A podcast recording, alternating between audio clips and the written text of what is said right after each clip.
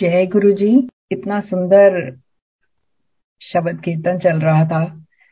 और मैं virtually transport हो गई थी जब हम गुरु जी के दरबार में जाते थे और कैसा हम महसूस करते थे। बहुत हद तक मुझे ऐसा लगा कि जैसे मैं वहाँ पर ट्रांसपोर्टेड थी। और मैंने आज सुबह ही कुछ पढ़ते हुए कुछ इस तरह की लाइंस पढ़ी थी कि sometimes I feel I want to go back in time यानी कि मैं समय में थोड़ा वापस जाना चाहूँगी। कुछ चीज़ें बदलने के लिए नहीं but to feel a couple of things twice मतलब उन चीज़ों को मैं दोबारा से रीलिव करना चाहूँगी। और ये एक ऐसी चीज़ है, शायद मैं उसको हर जन्म में और हर समय रिलीव करना चाहूँगी। क्योंकि गुरु जी के दरबार में जाके जो प्राप्त होता था, मन का सुकून और गुरु जी से जो मिलने का जो आनंद होता था दैट वाज मतलब मैं, मेरे पास शब्द नहीं है उसको कहने के लिए, बहुत ही बहुत ही हेवनली होता था डिवाइन होता था।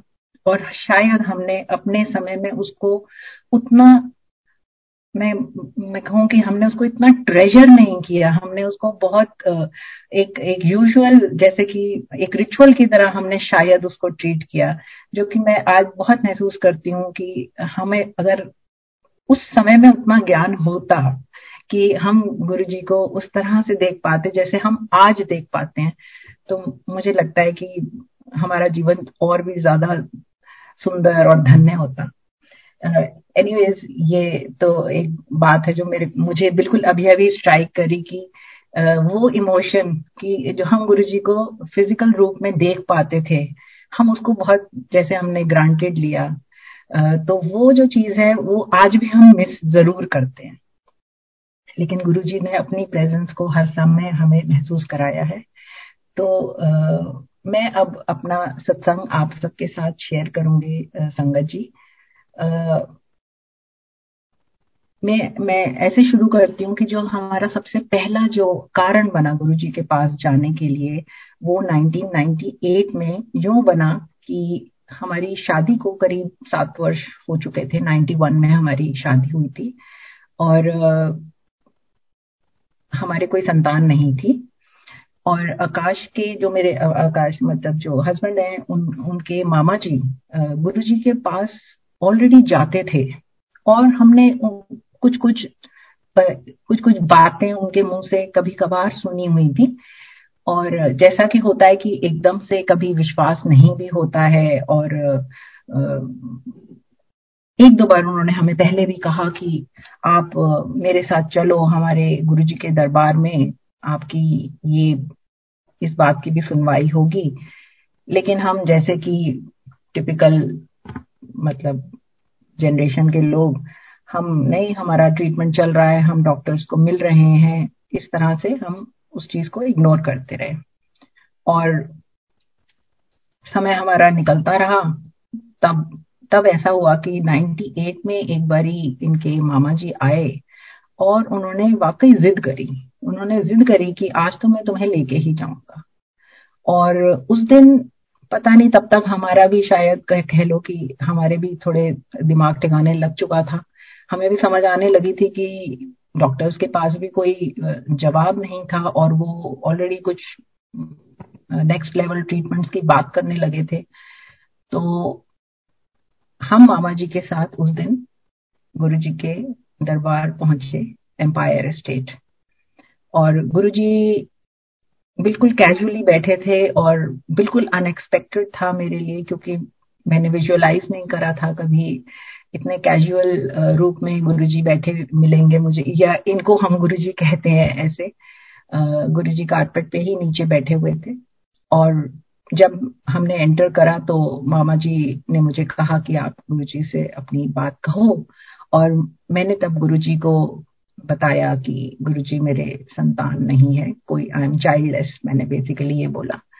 तो गुरुजी ने मुझे कहा कि हाजरी लानी पड़ेगी। तो वो सुन के मैं वहाँ बैठ गई और मुझे कुछ बहुत ज़्यादा समझ नहीं आया कि हाजरी वहाँ पर लगानी पड़ेगी। तो मुझे बाद में मामा जी ने और दूसरी संगत ने बताया कि इसका अर्थ है कि आपको यहाँ रेगुलरली आना पड़ेगा। तो वो सब हमें धीरे धीरे समझ आने लगा। हम वहाँ रेगुलरली जाने लगे और मैंने पाया कि हमारे जैसे वहाँ बहुत सारे कपल्स थे जो इस उम्मीद से वहाँ पर आते थे कि उनकी भी ये इच्छा पूरी होगी। और बहुत पुरानी संगत भी वहाँ पर होती थी और इसमें कोई, अब तो आप सब लोग चूँकि इतने सत्संग अब सुन चुके हैं, आप जानते ही होंगे कि चाहे वो बॉलीवुड की फ़िल्म इंडस्ट्री थी, चाहे वो पॉलिटिकल क्लाउड वाले बड़े बड़े पॉलिटिशियंस थे, सब वहाँ पर आते थे और सब वहाँ पर वैसे ही बैठते थे जैसे कि हम आम लोग भी बैठते थे वहाँ पर। और धीरे धीरे ये सिलसिला जब चलने लगा तो एक गुरुजी जब भी मैं जाती थी तो एक बात बोलते थे तेरा की ना है आंटी? अब मुझे ये बात समझ नहीं आती थी कि सबको तो नाम से बुलाते हैं और मुझे भी आते हुए अब इतना टाइम हो गया। लेकिन गुरुजी पता नहीं मेरा नाम क्यों बार बार बोलते हैं पू, पूछते हैं इस तरह से। तो मुझे तब किसी ने बताया कि आपकी ना हाजिरी लगती है। अब वो कौन से दरबार में लगती है? गुरु जी के दरबार में लगती है ऊपर कहीं लगती है।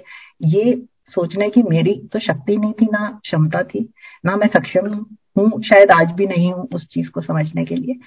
आ, मगर ये मुझे समझ में आ गया कि मेरा काम है गुरु जी के दरबार में आना और हाजिरी लगाना जो उन्होंने पहले दिन मुझे कहा था। और मेरी हाजिरी हर बार लगती है जब भी मेरा नाम बोला जाता है। ऐसे हम धीरे धीरे वहाँ पर मतलब रेगुलरली हम जाते रहे। तो वहाँ पर एक रेखी अंकल होते थे। मे भी पुरानी संगत तो बहुत अच्छी तरह उन्हें जानती होगी, बहुत ही पॉपुलर थे और गुरुजी के बहुत ही फेवरेट अंकल्स में से थे। तो वो मुझे अक्सर वहाँ पूछा करते थे कि, Poonam aunty any good news any good news और मैं हर बार उनको बोलती थी, नहीं अंकल, कुछ भी नहीं है, अभी तो कुछ भी नहीं है। तो ऐसे जब उन्होंने काफ़ी बार मेरे से पूछा होगा तो एक दिन वो खुद ही बोले मुझे, चल मैं तेरे को गुरु जी के पास लेके चलता हूँ। ऐसा गुरु जी ने तेरे को क्यों नहीं अभी तक ब्लेस किया? एंड मैं उनके पीछे पीछे बिल्कुल चली गई और जाके वहाँ गुरु जी के पास हम खड़े हो गए। इससे पहले अंकल कुछ कहते गुरु जी ने मुझसे ही पूछ लिया। हाँ कि तो अंकल, तब अंकल ने गुरुजी को बोला कि, गुरुजी, एनो ब्लेस करो ना आप। बहुत टाइम हो गया इसको। हूँ तुसी एनो ब्लेस करो। तो गुरुजी ने उनको तो कुछ कहा नहीं। और गुरुजी ने मेरे मुझे कहा दौड़ जाए तो दौड़ जाओ बढ़िया ये अप्रोच लान। आप संगत जी मानेंगे नहीं। मैं तो सच में मेरी बिल्कुल जिसे बोलते हैं कि मेरी हालत खराब हो गई। क्योंकि वैसे ही हम हाँ, हमारी हिम्मत नहीं पड़ती थी। जब गुरुजी से हम के सामने भी हम खड़े होते थे आमतौर पे हम गुरुजी की जो और होती थी, जो गुरु जी का जो चमक होता था, जो तेज होता था, और ऐसा लगता था कि अगर हमने दिन भर में कोई एक छोटी सी गलती भी करी है ना गुरु जी उसको देख पा रहे हैं कि आज ये ये सब करके आए हुए हैं, ये ये जो आज आए हैं मेरे दरबार में। तो it was such a factor you know कि हम हम, हमारे मन में सारे दिन ये चीज़ चलती थी कि हम हम कोई कोशिश करके कोई गलत काम ना करें, जिससे कि हमारे अंदर हिम्मत ही ना हो कि हम गुरु जी के सामने खड़े हो सकें। तो इस तरह का उनका एक और था जो सारा दिन हम महसूस करते थे। तो मैं बाहर जाके खड़ी हो गई, थोड़ी देर बाद ही कर्नल रेखिया रेखी अंकल बाहर आए और उन्होंने मुझे बोला, तू चिंता मत कर अभी तेरा वक्त नहीं है। तो संगत जी, मैं यहाँ पर सिर्फ़ ये ब्रेक लेके कहना चाहूँगी कि हर संगत का अपना अपना एक वक्त है, जो गुरुजी डिफाइन करते हैं कि आपके लिए वो सबसे उच्च और सबसे सही वक्त, सबसे उत्तम समय आपका वो कब होगा, ये वही जानते हैं। वो हम में से कोई नहीं जानता। और ये आने वाले समय में मेरे सामने बिल्कुल प्रूव भी हुआ। तो ये बात वहाँ पर खत्म हो गई। और जैसे कि हम अपना जा रहे थे हम जाते रहे। और गुरु जी की परमिशन से हमारा थोड़ा बहुत ट्रीटमेंट भी जो था वो भी चल ही रहा था। तो अचानक से आ, आ, ऐसे हुआ कि हाँ मेरे हस्बैंड का एमबीए में सिलेक्शन हो गया। उनका ऑल इंडिया लेवल का एक एग्ज़ाम था, जिसमें उनका सिलेक्शन हुआ और उस, वो एक रेजिडेंशियल कोर्स था वन ईयर का रेजिडेंशियल कोर्स और चूँकि हमारा ट्रीटमेंट चलता था और उसमें मंथली विजिट्स रहते थे हॉस्पिटल के तो मैंने उन्हें कहा कि आप नहीं जाओगे इस इसके लिए। तो उन्होंने कहा कि ऐसा तो हो नहीं सकता, मैं तो जाऊँगा। और हमारे बीच में थोड़ा इस बात पे आर्ग्यूमेंट हो गई। और तब ये हुआ, तय हुआ कि हम गुरु जी के पास जाते हैं। और आज जब जाएँगे तो गुरु जी से हम पूछ लेंगे। और मुझे बहुत जैसे संगत जी, मैं कहूँ कि मुझे बहुत पक्का, पक्की उम्मीद थी कि गुरु जी मेरे फेवर में ही बोलने वाले हैं। और जब हम वहाँ पहुँचे तो मेरे हस्बैंड ने गुरु जी को बताया कि इस तरह से गुरु जी मेरा सिलेक्शन हुआ है एमबीए में और मुझे जाना पड़ेगा। तो गुरु जी ने कहा अपॉर्चुनिटी नॉक्स ओनली वंस जाना चाहिए तेनो अब गुरुजी ने तो ये बात कह दी और उनके पीछे खड़ी मैं। मैंने सोचा कि लो, इसका मतलब है एक साल अब और नहीं मुझे ब्लेस करना है गुरुजी ने, तभी इनको एक साल के लिए भेज रहे हैं। और मन मेरा इतना भारी हो गया वहीं खड़े खड़े कि वो चीज़, और ऑब्वियसली जो गुरुजी इतने जानी जान है उनको तो सब कुछ ऐसे ट्रांसपेरेंट इंसान जो ना एक्सरे हो जाता था उसका और कई जन्मों का। तो गुरुजी ने मेरी शक्ल देखी और जब मैंने गुरुजी को मत्था टेका तो गुरुजी ने मुझे कहा कि, जा तेरा भी कल्याण कितना। मुझे बिल्कुल समझ में नहीं आया कि मेरा इसमें क्या कल्याण हो गया कि एक साल के लिए चले जा रहे हैं और जो इतने लंबे समय से हमारे ट्रीटमेंट्स चल रहे हैं, वो सब डिस्टर्ब हो जाएँगे। तो पता नहीं क्या कल्याण है इसमें। और वो जी, मुझे पंद्रह दिन बाद समझ में आ गया कि वो मेरा क्या कल्याण था। आई हैड कंसीव्ड और वो जो कंसीव भी कैसे मतलब वो माइनर एक आईयूआई करके एक मेडिकल इंटरवेंशन होती है। जिसके चल, वो जिसकी वजह से मैंने कंसीव किया और वो भी एक मेरिकल था बिकॉज़ डॉक्टर्स डिड से कि it is a very unusual you know combination this particular month जो कि आपका आज तक कभी भी ऐसा पॉसिबिलिटी नहीं बनी है। तो देवर इनफैक्ट मतलब वो एक बार कोशिश, बल्कि वो ये कह रहे लगे थे कि हम आईवीएफ करेंगे अब। क्योंकि हम आईयूआई में नहीं आपका हो पाएगा तो हम तो अब आईवीएफ करेंगे। तो वो वो वाले आईयूआई में ही, जिस मंथ गुरु जी ने मुझे कहा कि जा तेरा कल्याण कितना, उस वाले मंथ की आईयूआई में I conceived and even doctors were very surprise क्योंकि वो बहुत ही अनयूजल जैसा कि मैंने कहा कि वो कॉम्बिनेशन होता है जब प्रेगनेंसी होती है तो even doctors were very very surprised anyhow जब हमें पता लगा कि हमने मैंने कंसीव किया है तो ऑब्वियसली आप संगत जी सोच सकते हैं, तब तक मेरी शादी को करीब नौ वर्ष होने को थे। तो हमने सोचा, हम गुरु जी के पास जाके फटाफट गुरु जी को बताते हैं। तो पहला मौका मिलते ही जब ये आए मेरे हस्बैंड अपने एम कोर्स से तो हम चले गुरु जी के पास। हमने एंट्री करी और हम जब गुरु जी के पास पहुँचते हैं एक्साइटेड है अंदर से, बहुत एक्साइटेड है। अभी सोच रहे हैं कि गुरु जी को बताते हैं। गुरु जी ने अपना हाथ ऊपर किया और उन्होंने कहा, हल्ले किसी ने नहीं दसना। क्या नहीं दसना? क्यों नहीं दसना? आप सोचिए कि उनको पहले ही मतलब उन्होंने पहले ही हमारे को कह दिया कि बोलना भी नहीं है यहाँ पर। और संगत जी, इस तरह करीब पाँच या छह महीने गुरु जी ने मुझे किसी को बताने के लिए मना मतलब मुझे कहा नहीं कि किसी को बताओ और हमने बताया नहीं। और करीब लगभग छह महीने बाद गुरुजी ने एक दिन मुझे खुद ही बोला कि आज पूनम आंटी तू सत्संग करेगी। और ऐसे वहाँ गुरुजी के दरबार में ऐसे कोई कोई दिन बहुत आ, मैं बताऊँ कि बहुत सुंदर वो दिन होता था और हम सब बहुत लक्की महसूस करते थे। उस दिन जब गुरुजी वहाँ पे सत्संग कराते थे और वो सत्संग में ऐसे ही रियल लाइफ जो कल्याण गुरुजी लोगों के जीवन में करे, क्योंकि अदरवाइज़ हम जैसे जा रहे हैं, हम वहाँ पर शब्द कीर्तन सुन रहे हैं, हम वहाँ पर बहुत इंटरेक्शन और लोगों से नहीं करते थे।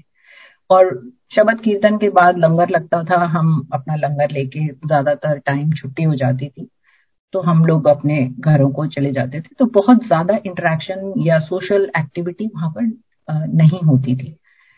तो वो एक दिन होता था जिस दिन जिन जिन लोगों के साथ कल्याण हुआ है हम उनको एक्चुअली लाइव सुन पाते थे। वहीं गुरु जी के सामने ही बैठ के गुरु जी के दरबार में। और वो बहुत ही भाव विभोर मोमेंट्स होते थे। क्योंकि जिस जिसके जिसका कल्याण हुआ आप सोचिए कि मेरा कल्याण साल से मैं ट्राई कर रही हूँ और मैं मेरे नहीं हो रहा है। और फिर जब हो रहा, हुआ है गुरु जी की कृपा से और मैं, मुझे उस दिन वो डिस्क्राइब करना है। तो वो ना सिर्फ़ मेरे लिए, बल्कि वहाँ बैठे हुए संगत के तमाम लोगों के लिए वो एकदम एक लाइव मोमेंट होता था। तो and it was it was really very overwhelming मैं बताऊँ तो इट वॉज़ लाइक मतलब हम वी वर क्राइंग एंड जो हमारे साथ वहाँ संगत में भी लोग थे, वो भी they also share the emotion तो इस तरह से फिर वो गुरु जी ने, उस दिन मुझे पब्लिक मतलब अलाउ कर दिया कि मैं पब्लिकली उस बात को डिस्क्लोज करूँ और और ऐसा है कि उस टाइम पे मेरे साथ और भी तीन चार जो कपल्स थे, उन, उन्होंने भी कंसीव किया। और किसी के बाद में चल के बेटा हुआ, किसी की बेटी हुई। और मेरे मेरे बेटा हुआ और हमने सोचा कि अब हम इसको लेके गुरु जी के पास जाते हैं ब्लेस कराने के लिए। अभी वो बेयरली जैसे फोर्टी डेज़ का जब हुआ तो हम लेके वहाँ पहुँचे। और मैंने अभी उसको गुरु जी के सामने ऐसे लिटाया ही था कि गुरु जी ने मुझे कहा पूनम आंटी मुंडा होर ले ले। It was simply out of the blue मतलब मुझे समझ नहीं आया कि गुरु जी क्या बोल रहे हैं। और मुझे, मेरी जितनी छोटी समझ थी, उनसे मैंने दो तीन बातें सोची कि एक तो ये है कि मैं तो दोबारा हॉस्पिटल्स के चक्कर नहीं काट सकती। अब गुरु जी की कृपा से एक बच्चा है, इसको देखेंगे और कोई ज़रूरत ही नहीं है मुझे दूसरे की। और मैंने ये भी सोचा कि अभी जो कपल्स जिनको तब तक नहीं ब्लेसिंग मिली थी गुरु जी पहले उनको दे दें। मुझे तो गुरु जी ने ब्लेस कर ही दिया है। नॉट नोइंग कि संगत जी, हर एक का वक्त है। और गुरु जी ने हर एक के लिए कुछ सोच रखा है। मेरे मुँह से तो हाँ नहीं निकली उस टाइम पर। और उसके बाद ये ऐसा हो गया कि जितनी बार जितनी बार हम गुरु जी के दरबार में जाते थे गुरु जी मुझे यही बात बोलते थे पूनम आंटी, एक मुंडा होर ले ले, फिर ना कहीं, फिर ना कहीं। और मेरे लिए काफ़ी आ, मतलब जद्दोजहद या असमंजस की स्थिति मैं कहूँगी हो जाती थी कि मैं ना हाँ कर पाती थी ना मैं ना कर पाती थी मैं केवल मुस्कुराती थी। और ऐसा हुआ कि करीब एक एक या डेढ़ साल के बाद आ, मेरे हस्बैंड की पोस्टिंग कैलकाटा हो जाती है। आ, और वो काफ़ी टर्मिनल जो है वो बहुत नोटोरियस है for lot of other you know wrongful activities काफ़ी वहाँ पर सेफ़ नहीं है वो पोस्टिंग तो हमने सोचा कि किसी तरह से ये पोस्टिंग कैंसिल हो जाए लेकिन तमाम कोशिशों के बावजूद भी वो पोस्टिंग कैंसिल नहीं हो पाई। और ऑलमोस्ट इनके ऑर्डर्स निकल गए और ये हो गया कि ये अब जाएँगे वहाँ ज्वाइन करने के लिए। तो उस जाने से ए, एक एक या दो दिन पहले हमने सोचा कि हम गुरु जी को मत्था टेकाते हैं और उनके साथ शेयर भी कराते हैं। और, मैं तो नहीं जाती क्योंकि मैं दिल्ली यूनिवर्सिटी में पढ़ाती हूँ और मेरी जॉब ट्रांसफरेबल नहीं है। तो मुझे ये भी था कि भाई अभी ये छोटा है बच्चा तो मैं तो बिल्कुल ही नहीं जा पाऊँगी। तो हम गुरुजी के पास जब पहुँचे तो गुरुजी ने सुनने के बाद कहा हाँ जाओ, मच्छी खाओ। ऐसे करके कुछ गुरुजी ने मज़ाक किया। हम लोग तो वेजिटेरियंस हैं तो मेरे हस्बैंड ने बोला कि गुरुजी, मैं तो खाता नहीं। तो गुरुजी ने कहा कि अच्छा तो इतने में मैंने पीछे से बड़ी हिम्मत करके उस दिन एक बात बोली गुरुजी को कि, गुरुजी, आप तो मुझे कहते हो मुंडा ले ले, एक और मुंडा ले ले, और आप इनको तो कैलकटा भेज रहे हो। तो फिर गुरु जी कहते, ओहो तो टेक्निकल प्रॉब्लम हो गई। तो कहते ऐसे टेक्निकल प्रॉब्लम है, तेन मुंडा चाहिए? तो मैंने कहा गुरु जी अगर यही कंडीशन है, ये मतलब आप सोचिए संगत जी, मैं बहुत सारी बात कह नहीं रही थी बट ये सब मेरे मन में चल रहा था। तो मैं, मैंने धीरे से बोला कि हाँ गुरु जी क्योंकि मेरे मन में ये था कि भाई, अब यही अगर तरीका है इनको दिल्ली रखने का तो यही मैं एक्सेप्ट कर लेती हूँ। तो मैंने बोला कि जी गुरु जी तो गुरु जी ने कहा, चलो भाई पोस्टिंग कैंसिल अब ये पोस्टिंग कैंसिल ये तो हमें नहीं बात समझ में आई। और हम वहाँ से आ गए उस दिन रात को वापस। सुबह सुबह मेरे हस्बैंड को कॉल आती है उनके हेडक्वार्टर्स से कि आपकी जो पोस्टिंग है, हमने उसको फ़िलहाल अबेंस में रख दिया है। So you continue to work on your daily station आपको वहाँ जाने की ज़रूरत नहीं है। संगत जी, हमें नहीं पता कौन सी फ़ाइल गुरुजी ने कहाँ पे चलाई, किसकी मती बदली, क्या बदला। कुछ हमारे हमारे को तो हमारे कंट्रोल में तो कुछ था ही नहीं और वो क्या किया, हमें नहीं पता और वो आज तक नहीं पता। लेकिन हमें ये पता है कि गुरुजी ने रात को पोस्टिंग कैंसिल कर दी थी तो सुबह तो वो होनी होनी थी। तो वो पोस्टिंग कैंसिल हो गई। And within I think a month और so I conceive again and this time it was without any medical intervention तो जो मेरा वो डर भी था ना वो भी गुरुजी को पता मतलब गुरुजी मतलब वो उस चीज़ को तो बिल्कुल आने ही नहीं दिया ना पिक्चर में। मैं कहीं गई नहीं मैं किसी डॉक्टर को मिली नहीं and it was a normal pregnancy and फिर मेरे uh, 2002 में मेरा दूसरा बेटा हुआ। uh, तो ये तो संगत जी, मेरा एक पार्ट ऑफ़ द स्टोरी है जो कि बहुत सिग्निफिकेंट है and which I treasure and which I think nobody could have given me except Guru ji because हमने दिल्ली के बेस्ट डॉक्टर्स को छान लिया था और हमने तमाम तरह के मतलब आई वुड से कौन सी मस्जिद, कौन सी मजार, कौन से मंदिर नहीं हमने देखा होगा। मगर डेफिनेटली जो जब गुरुजी ने कहा तो उन्होंने इतने सुंदर मुझे दो बेटे दिए और बहुत सारे कपल्स को वहाँ पर दिए। तो संगत जी, मेरी तो सब, उन सबसे रिक्वेस्ट है, जैसे कई बार मुझे लोग ये भी बोलते हैं कि आप उनको एड्रेस करिए जिनके साथ ये इशू है। तो संगत जी, ये समझिए कि आपको गुरु जी में पूरा फेथ रखना होगा और ऐसा कई बार होता था गुरु जी मुझे बोलते थे, आ गई कंफ्यूज माइंड तो ये कंफ्यूज माइंड वाली जो बात है ना, वो यही होती है कि हमारे मन में बहुत सारे, वहाँ पर बहुत लोग बोलते थे बट परंतु, लेकिन, किंतु। ये सब आप अपने जोड़ों के साथ बाहर उतार के आया करो और अंदर जो आओ, बिल्कुल साफ़ मन से आओ। तो वो जो चीज़ हम नहीं कर पाते थे और वो गुरु जी को दिखता था कि हमारे मन में बड़े तरह के सवाल, बड़े तरह के क्वेश्चन चलते थे तो वो गुरु जी मुझे कई बार बोलते थे। पूनम आंटी कंफ्यूज माइंड तो और एक और बहुत इंटरेस्टिंग गुरु जी के ना ऐसे बहुत सारे मतलब I would say he was full of humour तो वो मुझे एक बार उन्होंने मुझसे पूछा कि, की पढ़ा दिया है? तो मैं बोला गुरु जी कॉमर्स पढ़ाती हूँ और मेरे पेपर की पेपर कौन से हैं? मैंने उन्हें बताया होगा कि मेरे कुछ मैक्रो इकोनॉमिक्स के पेपर हैं। तो मुझे कहते हैं तो दस फिर। मनी सप्लाई की होता है। अब मैं अपनी पूरी इकोनॉमिक्स की नॉलेज को खोदते हुए मैं अपना जवाब मैं देने लगी। मन मनी सप्लाई समथिंग गुरु जी कहते जा पूनम आंटी तू फेल है। पहली बार तो मुझे लगा कि अरे वाकई मैं तो फेल हूँ, मैं तो मेरे को तो जवाब ही नहीं सूझा।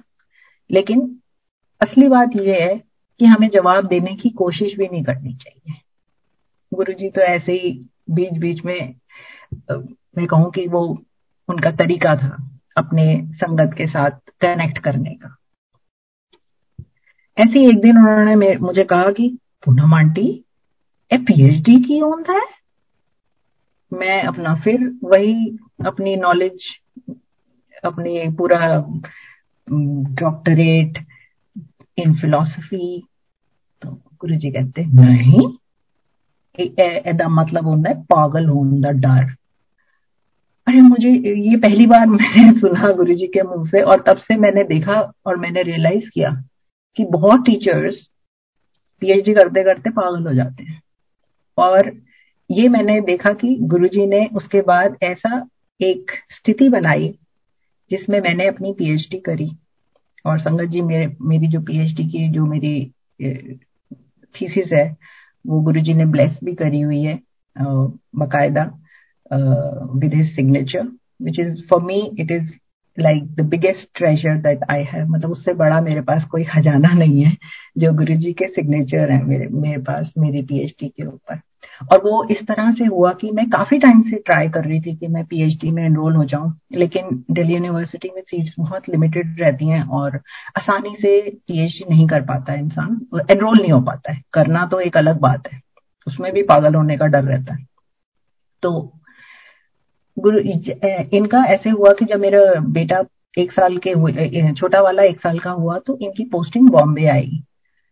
और वो जानी, वो तो इनको, इनके लिए जाना बहुत ज़रूरी हो गया। तो ये वहाँ चले गए और मैं यहाँ दिल्ली रह गई। तो मगर ये रेगुलरली आते थे दिल्ली और हम गुरु जी के मंदिर भी जाते थे। और जब हम वहाँ जाते थे तो गुरु जी ने एक दिन इनको बोला कि एनानु नाल लेके जा। अब गुरु जी का आदेश था कि नाल लेके जाए। तो हमने अपना दिमाग लगाया कि नाल कैसे जा सकती हूँ मैं? तो दिल्ली यूनिवर्सिटी में संगत जी एक ऑप्शन होता है कि आप पीएचडी लीव ले सकते हैं, जो कि फुली पेड लीव होती है। But of course subject to कि आपको पीएचडी करनी पड़ेगी। और एंड पीएचडी करना कोई छुट्टी मनाने वाली बात नहीं होती है। पीएचडी करना माने पीएचडी करनी होगी। और मेरे दोनों बच्चे बहुत छोटे। और तो यही एक बात समझ में आई कि अगर मैं पीएचडी में एनरोल हो जाऊँ तो मैं छुट्टी लेके शायद बॉम्बे जा सकूँगी।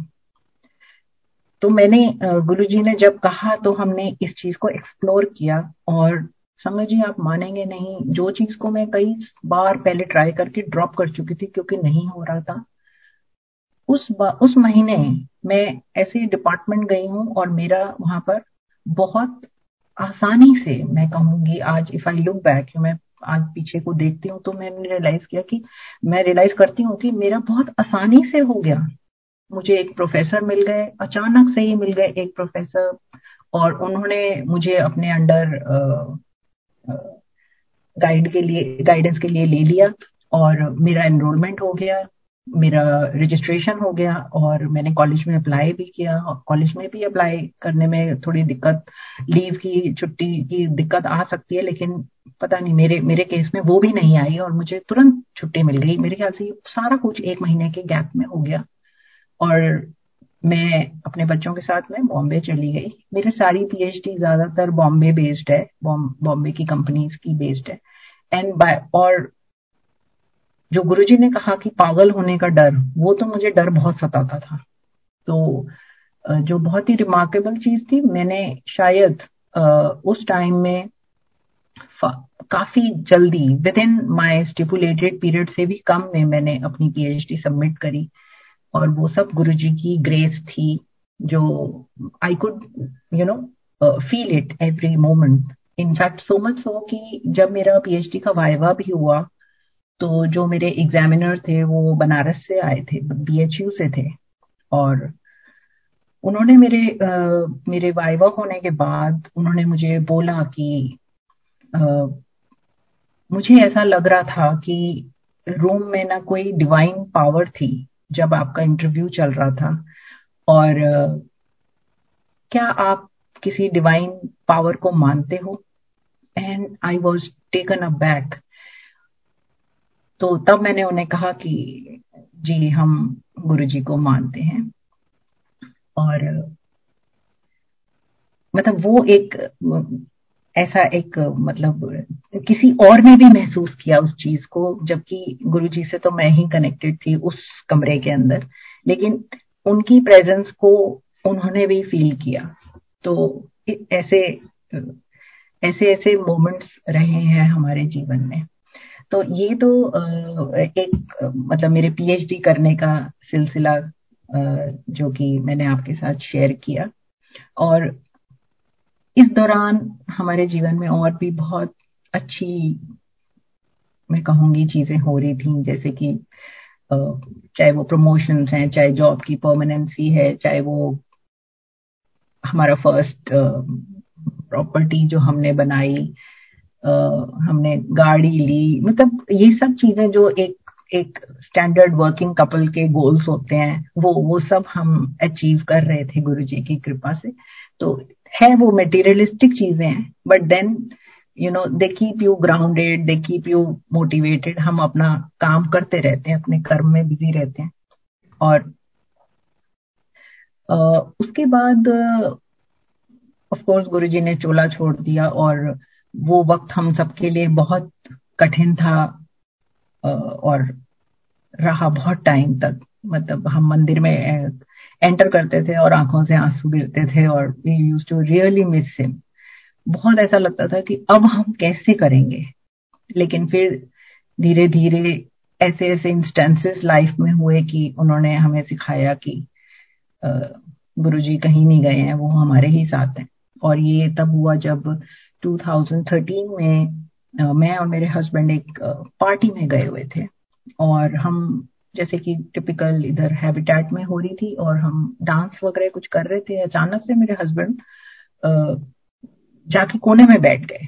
तो मैं, उनके पास गई, मैंने पूछा, क्या हुआ? तो बोले कि, नहीं, तबीयत ठीक नहीं लग रही है। मैंने कहा अच्छा। तो उन्होंने बोला कि, नहीं, कोई बात नहीं, तुम डांस करो, मैं आता हूँ अभी। इतने में मैंने थोड़ी देर में देखा कि वो जिस सोफे पे बैठे थे, वो उस पर लेट गए। तो हमारे उस पार्टी में मेरे हस्बैंड के बैचमेट हैं, जो कि डॉक्टर हैं, गंगाराम हॉस्पिटल में, उन्होंने इनकी शक्ल देख के बोला कि सेठी चलो, उठो हाँ हम हॉस्पिटल जाएँगे। तो मेरे हस्बैंड ने कहा, नहीं नहीं, ऐसा कुछ भी नहीं है, मैं थोड़ी देर में ठीक हो जाऊँगा। लेकिन इनकी हालत ठीक नहीं हुई और उसने कहा, उन्होंने कहा कि डॉक्टर ने कि, ठीक है, हम दो मिनट और देखते हैं, लेकिन हम जाएँगे हॉस्पिटल ज़रूर। Even if it is just gastric problem और whatever as you are saying हम जाएँगे ज़रूर हॉस्पिटल और दो मिनट के बाद उन्होंने इनको वाकई अपनी गाड़ी में डाल लिया और मैं और ये, हमें, हम दोनों हॉस्पिटल की तरफ़ चल पड़े। और मीन उन्होंने रात के करीब ग्यारह, साढ़े ग्यारह की बात है। और, इन्होंने डॉक्टर साहब ने पूरा लाइन अप कर दिया। गाड़ी से ही बैठे बैठे उन्होंने सारे डॉक्टर्स और कार्डियोलॉजिस्ट और जो सर्जन हैं, सबको लाइन अप कर दिया। तो by the time we reach Gangaram ये सब डॉक्टर्स वहाँ पहुँच चुके थे। मेरे हस्बैंड का ईसीजी e हुआ जो कि बहुत ही खराब आया। And within five ten minutes I came to know he had a massive heart attack तो इनकी जो पूरी, मुझे उतना मेडिकल टर्म्स आती नहीं है but the blockage was more than ninety percent in two of his major arteries तो डॉक्टर इनको तुरंत अंदर ले गए और मैंने फिर वो मुझसे साइन भी करवाया गया और मैं काफ़ी चिंतित थी और इतने में लेकिन अब चूँकि मेरे पास तो कोई ऑप्शन भी नहीं था और मैंने डॉक्टर साहब से बात करी जो इनके फ्रेंड थे, उन्होंने बोला कि नहीं, ये ज़रूरी है। कि इनकी अब स्टेंटिंग होगी तो that is the only way out तो इनकी स्टेंटिंग हुई और अब अब जो मतलब ideally this satsang would have been complete अगर सेठी अंकल भी यहाँ बैठे होते तो वो आप, वो आपके साथ शेयर करते कि उन्होंने ऐसा महसूस किया कि वो मतलब जा रहे हैं, ऐसा जैसे कि और उन्होंने मन में गुरुजी से प्रश्न किया कि क्या आज आपसे मेरी मुलाकात होगी गुरुजी? तो तब तक तो गुरुजी ने उन्हें काफ़ी डांट के बोले कि मुझे ऐसा लगा कि उन्होंने गुरुजी ने मुझे आ, मतलब जो जैसी जितनी हाफ़ बेहोशी वाली हालत थी उसमें उनको लगा कि गुरुजी ने उन्हें बहुत ज़ोर से डांट के कहा कि अपनी औकात विच रहे। तो जो जरा काम तू कर रहा है ना वो वो करता रहे। तो विच मैंड की जो तुम कर रहे हो अपना करते रहो और ज़्यादा मत उल्टी सीधी सोचो। And with that he says कि I almost like I could then start I started hearing जो डॉक्टर्स बात कर रहे थे आपस में, मैं वो सब सुनने, मेरे को वो सब सुनाई देने लग गया फिर। और कहते हैं कि मुझे सुनाई दे रहा है कि वो बात कर रहे हैं अपने मायोकार्डियल इन्फॉक्शन की और ये इनके कि ये हुआ है और काफ़ी मैसिव है but timely he has reached here and it's a miracle और ये सब। तो इनका फिर स्टैंडिंग हुई एंड मतलब देन ऑफ़ कोर्स तो संगत जी, इसमें ये तो मैंने आपको सिर्फ़ इंसिडेंट सुनाया है, लेकिन आप इस सारे उसमें एक, जो एक डिवाइन चीज़ देख सकते हैं, वो ये कि नॉर्मली मैं कभी भी इनके फ्रेंड्स पार्टी में नहीं जाती। मगर उस दिन पता नहीं क्यों ये सेठी अंकल ने बहुत जिद करी और मैं उस दिन मतलब पहली बार शायद इनके साथ गई थी। और नॉर्मल कोर्स में अगर आप ये सोचिए कि मतलब अगर घर में इस तरह का कोई दर्द या पेन या डिस्कम्फर्ट होता है तो टेंडेंसी बंदे की होती है कि वो सो जाता है। And we heard how you know it can turn fatal तो पता नहीं गुरुजी ने उस दिन इस तरह का मौका बनाया कि मुझे भी भेजा वहाँ पे, और वहाँ पर वो डॉक्टर साहब भी थे, और हम बहुत लोगों के बीच में थे। और इस तरह उनको इमीडिएट अटेंशन मिल पाई। और उसके बाद तो जो गुरुजी ने करना था, वो उन्होंने करा।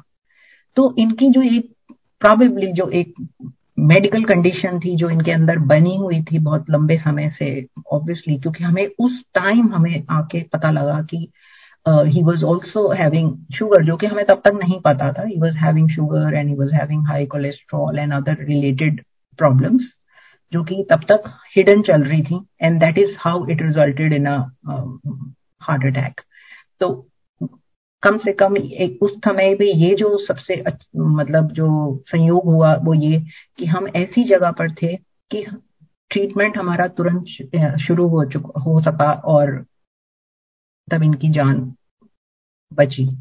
तो that was incidentally very divine और गुरु जी की कृपा से city uncle is fine he is doing well and actually अपनी औकात में रह के वो वही सब कर रहे हैं जो उनको करना चाहिए। अपने परिवार और अपनी नौकरी के साथ वो चल रहे हैं।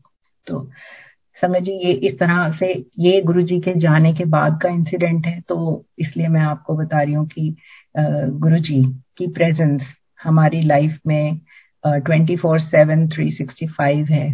और जब जब आ, हमें ज़रूरत होगी आप आ, वो आपको हेल्प करने के लिए आ, आपके साथ आप, आपके पास होंगे। और इसमें भी और जो सबसे जो ज़रूरी चीज़ है कि बट परंतु लेकिन किंतु जो हमारे मन में अक्सर आता है वो नहीं आना चाहिए। तो इस तरह से ये आ, मेरी संगत को रिक्वेस्ट है कि जब आप जुड़ते हैं तो आप मन से जुड़िए।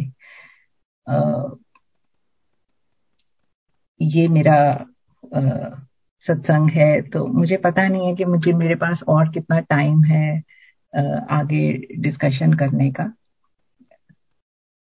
अगर मुझे कोई आंटी आप प्लीज़ कंटिन्यू करें और सत्संग शेयर करें।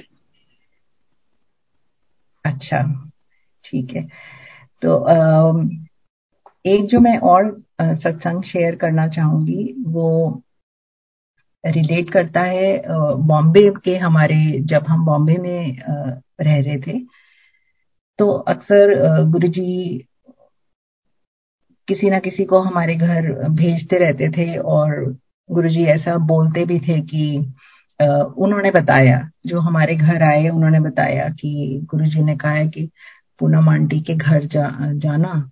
पूनम आंटी ने बड़ा साफ़ सुथरा घर रखा हुआ है। तो ये तो मुझे उनके मुँह से सुन के बहुत अच्छा लगता था। और पर जो सबसे अच्छा लगता था वो ये कि गुरुजी दिल्ली में बैठे हुए ही मेरे घर में आते हैं और वो देख देख रहे हैं कि मतलब हम अपना, हमारा सबका, हमारा हमें प्रोटेक्ट कर रहे हैं, हमारे बच्चों को देख रहे हैं, मुझे देख रहे हैं। तो ये एक अपने आप में इतना बड़ा आश्वासन होता था ना, ऐसा लगता था कि जैसे हम एक मतलब जैसे हम हम एक बड़े सेफ़ बबल में रहते हैं, जो कि गुरु जी की प्रोटेक्शन हमारे ऊपर रहती है।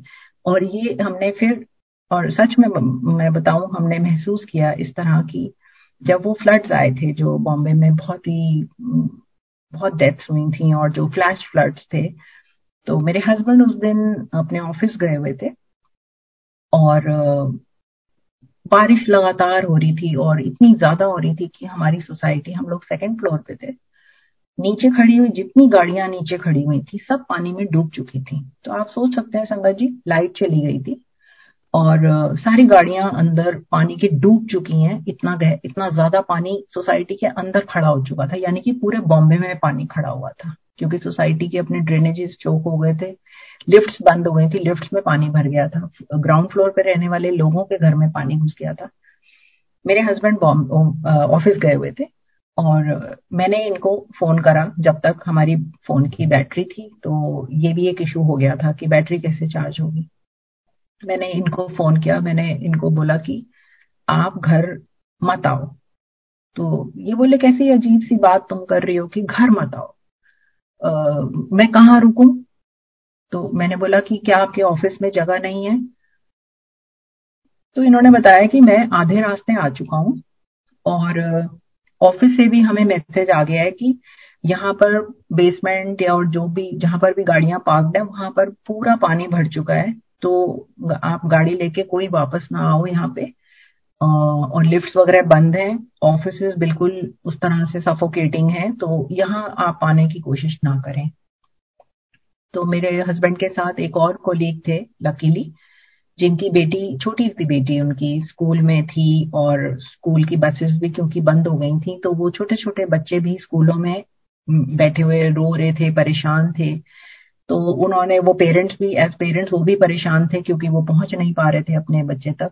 तो मेरे हस्बैंड ने कहा कि ठीक है, आप बैठिए, हम उसको मिलकर आते हैं। तो ये लकीली वो बच्चे को मिलने गए, लेकिन वो, उन्होंने जाके देखा कि वहाँ टीचर्स थी और उन्होंने एक आश्वासन दिया कि नहीं, हम बच्चों का बहुत अच्छे से ध्यान रख रहे हैं। And that was actually one moment जब हमने देखा कि बॉम्बे में बहुत लोगों ने सबकी मदद करी और उस कठिन समय को निकाला और उसके बाद भी बहुत डैमेज हुआ था। But anyhow Bombay is known as a city of resilience और अगर संगत में लोग हैं, जुड़े हुए जो कि बॉम्बे के हैं तो I definitely would like to salute them कि उन्होंने बहुत ही अच्छा उस समय पे अपनी रेजिलियंस दिखाई थी। खैर एनीवेज तो वो बच्चे को मिलने के बाद मेरे हस्बैंड और वो उनके कोलीग अपनी गाड़ी लेके निकले, लेकिन इन्हें समझ नहीं आया कि किधर जाएँ।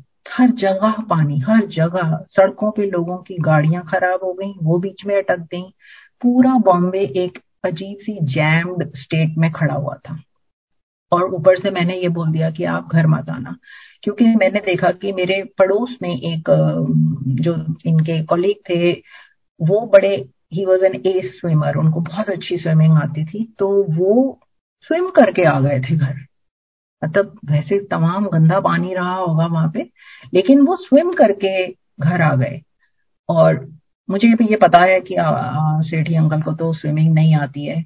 और मेरे को, मुझे डर बैठ गया कि कहीं किसी को देख के ये ऐसा कुछ डेयर ना मार लें तो बहुत ही खतरनाक हो जाएगा। क्योंकि सारे ड्रेन्स खुले पड़े थे, सबके ढक्कन वगैरह सब हट गए थे और बहुत बहुत बहुत विनो की बहुत सारे लोग उनमें बह गए थे।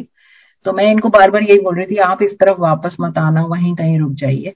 तो ऐसा कुछ हुआ कि बॉम्बे में, पूरे बॉम्बे में आप सोचिए कि एक ऐसी जगह इन्हें मिल गई, इनकी गाड़ी को, जहाँ ये आराम से खड़े हो गए, और मतलब वो पूरे एसवी रोड के ऊपर वो एक ऐसा स्थान था जहाँ पर पानी नहीं था, और इनको वो जगह मिल गई। और इन्होंने रात उसी गाड़ी में रह के गुजारी। और जैसे कि बहुत इंस्टेंसेस अगले दिन सुनने को मिले जिसमें कि जो लोग गाड़ियों में रह गए और वो गाड़ी में ही सोते रह गए, उनके मतलब they were found dead the next morning. But somehow with, you know, मैंने पूरी रात खाली गुरु जी का जाप किया उस टाइम और मतलब इतना डर के मैंने वो वक्त गुजारा क्योंकि दोनों छोटे बच्चे मेरे पास थे और इनके साथ मेरा कांटेक्ट खत्म हो चुका था। बैटरीज इनकी भी खत्म हो गई थी, मेरी भी खत्म हो चुकी थी। पिच डार्कनेस थी पूरे बॉम्बे में। कोई लाइट नहीं, कुछ नहीं, नीचे पानी पानी पानी। ऐसा लग रहा बिल्डिंग पानी के अंदर डांस कर रही है। मुझे अगले अगले दिन पाँच बजे तक इनके बारे में मुझे कुछ नहीं पता लग रहा था।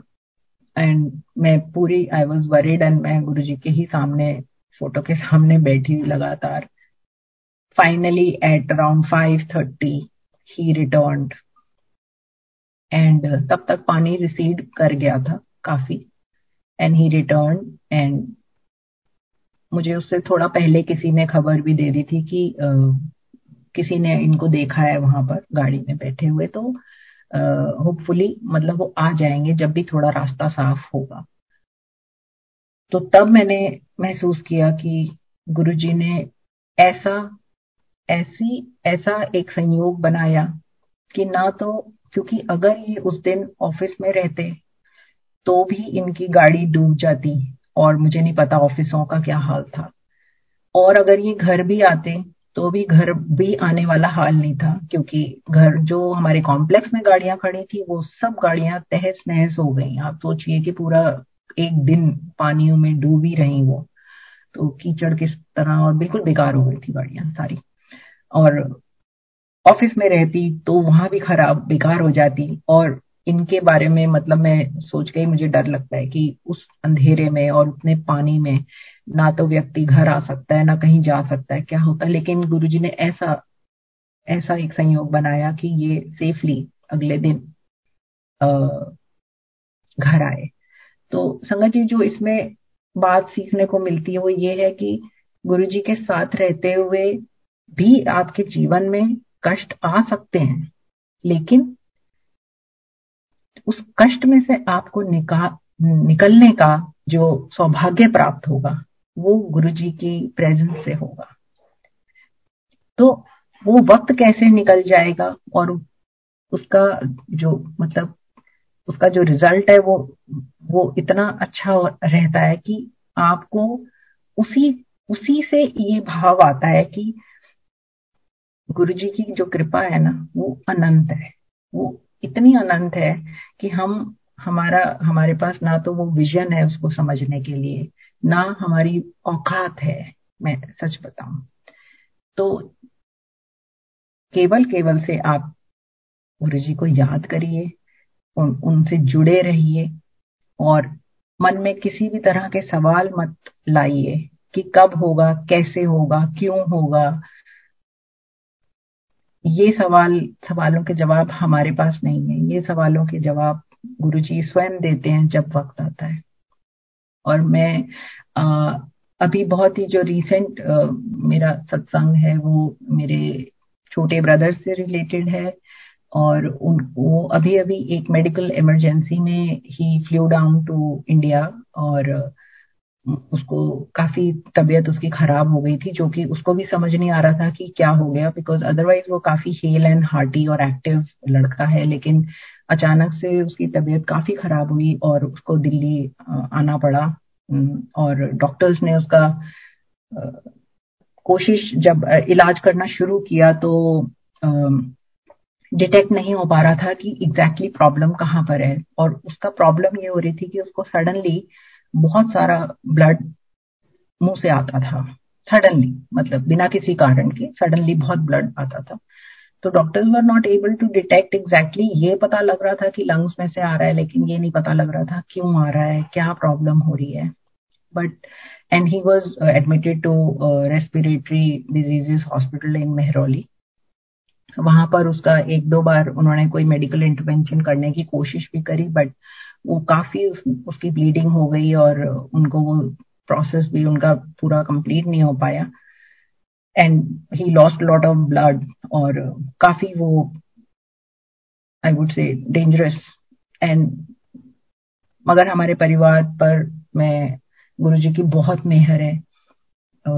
वो भी गुरु जी का बहुत भक्त है और बहुत उस, उस उसने भी महसूस किया है गुरु जी ने उसके जीवन में भी कितनी आ, कितनी उसके ऊपर कृपा है। तो आ, वो मस्कट में वो सत्संग जो मतलब जो वहाँ की जो बॉडी है जो गुरु जी के सत्संग करती है वो लोग उसके एक्टिव मेंबर्स हैं। तो ऐसा हुआ कि सडनली वहाँ पर कोविड का आउटब्रेक हो गया। रेस्पिरेटरी हॉस्पिटल में। थियोस्कोपी करने के लिए कह रहे थे। तो उन्होंने कहा कि आप इनको यहाँ से मूव आउट करिए and take him to Gangaram और गंगाराम में उन्होंने एक बहुत बड़े डॉक्टर है वहाँ पर। उनके लिए उन्होंने उसको रेफर कर दिया। और हम बिल्कुल आनंद फानन हमने उसको वहाँ से डिस्चार्ज करा के हमने उसको गंगाराम में एडमिट किया और डॉक्टर्स ने विदाउट एनी डिले उसका वहाँ पर ट्रीटमेंट शुरू कर दिया और एंड देन दे फाउंड कि उसके कुछ लंग्स में कुछ टिश्यूज जो हैं वो कुछ कलेक्ट हो गए हैं और मतलब एग्जैक्टली exactly मैं नहीं शायद बता पाऊँ, लेकिन कुछ अनयूजुअल वहाँ पर क्लम्प था जो कि डॉक्टर्स ने बाद में उसको रिमूव किया और वो उसके लंग्स को ब्लॉक कर रहे थे। और कभी कभी उसमें प्रॉब्लम होने से ब्लीडिंग होती थी। तो जब मेरा ब्रदर अंदर हॉस्पिटल जब ओटी में जा रहा था तो then he you know toward जैसे कि एनेस्थीसिया उसको दिया जा रहा था तो उसने गुरुजी को याद किया एंड ही जैसे कि वो ड्रिफ्ट हो रहा था जब तो ही सेड कि मुझे बिल्कुल गुरु जी का स्वरूप वहीं पे खड़ा हुआ दिखाई दे रहा था। And I could feel that he was there कहते मुझे बिल्कुल ऐसे दिख रहे हैं वहाँ पर Guru ji and then he slowly drifted off और संगत जी जिस ऑपरेशन के लिए डॉक्टर्स ने चार यूनिट ब्लड का इंतज़ाम मांगा था। वो ऑपरेशन बिना सिंगल यूनिट के हो गया। And he is hale and hearty and now he is hale and hearty it's almost like one and a half और uh, अब वो वापस भी जाने की तैयारी कर रहा है। तो ऐसे हमारे परिवार के ऊपर गुरु जी की बहुत कृपा है। और अब हम तो हमें ऐसा लगता है कि मतलब कोई वो मोमेंट हमारे जीवन में ना जाए जब हम गुरु जी का शुक्राना ना करें। तो गुरु जी का शुक्राना करना तो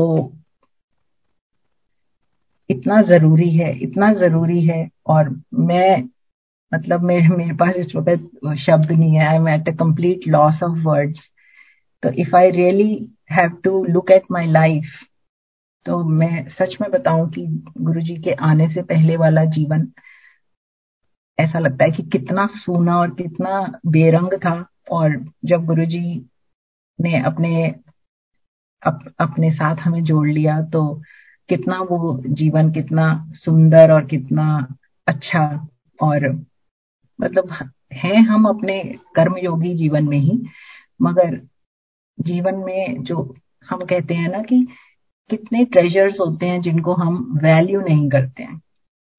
वो in terms of family in terms of friends in terms of your you know your job in terms of you know other blessings of life तो उस तरह से जिस तरह से गुरु जी ने जीवन में रंग भरे हैं उसके लिए तो आ, बहुत बहुत शुक्राना अनंतम शुक्राना संगत जी। मेरा सत्संग आज के लिए यही मैं विराम देना चाहूँगी। जय गुरु जी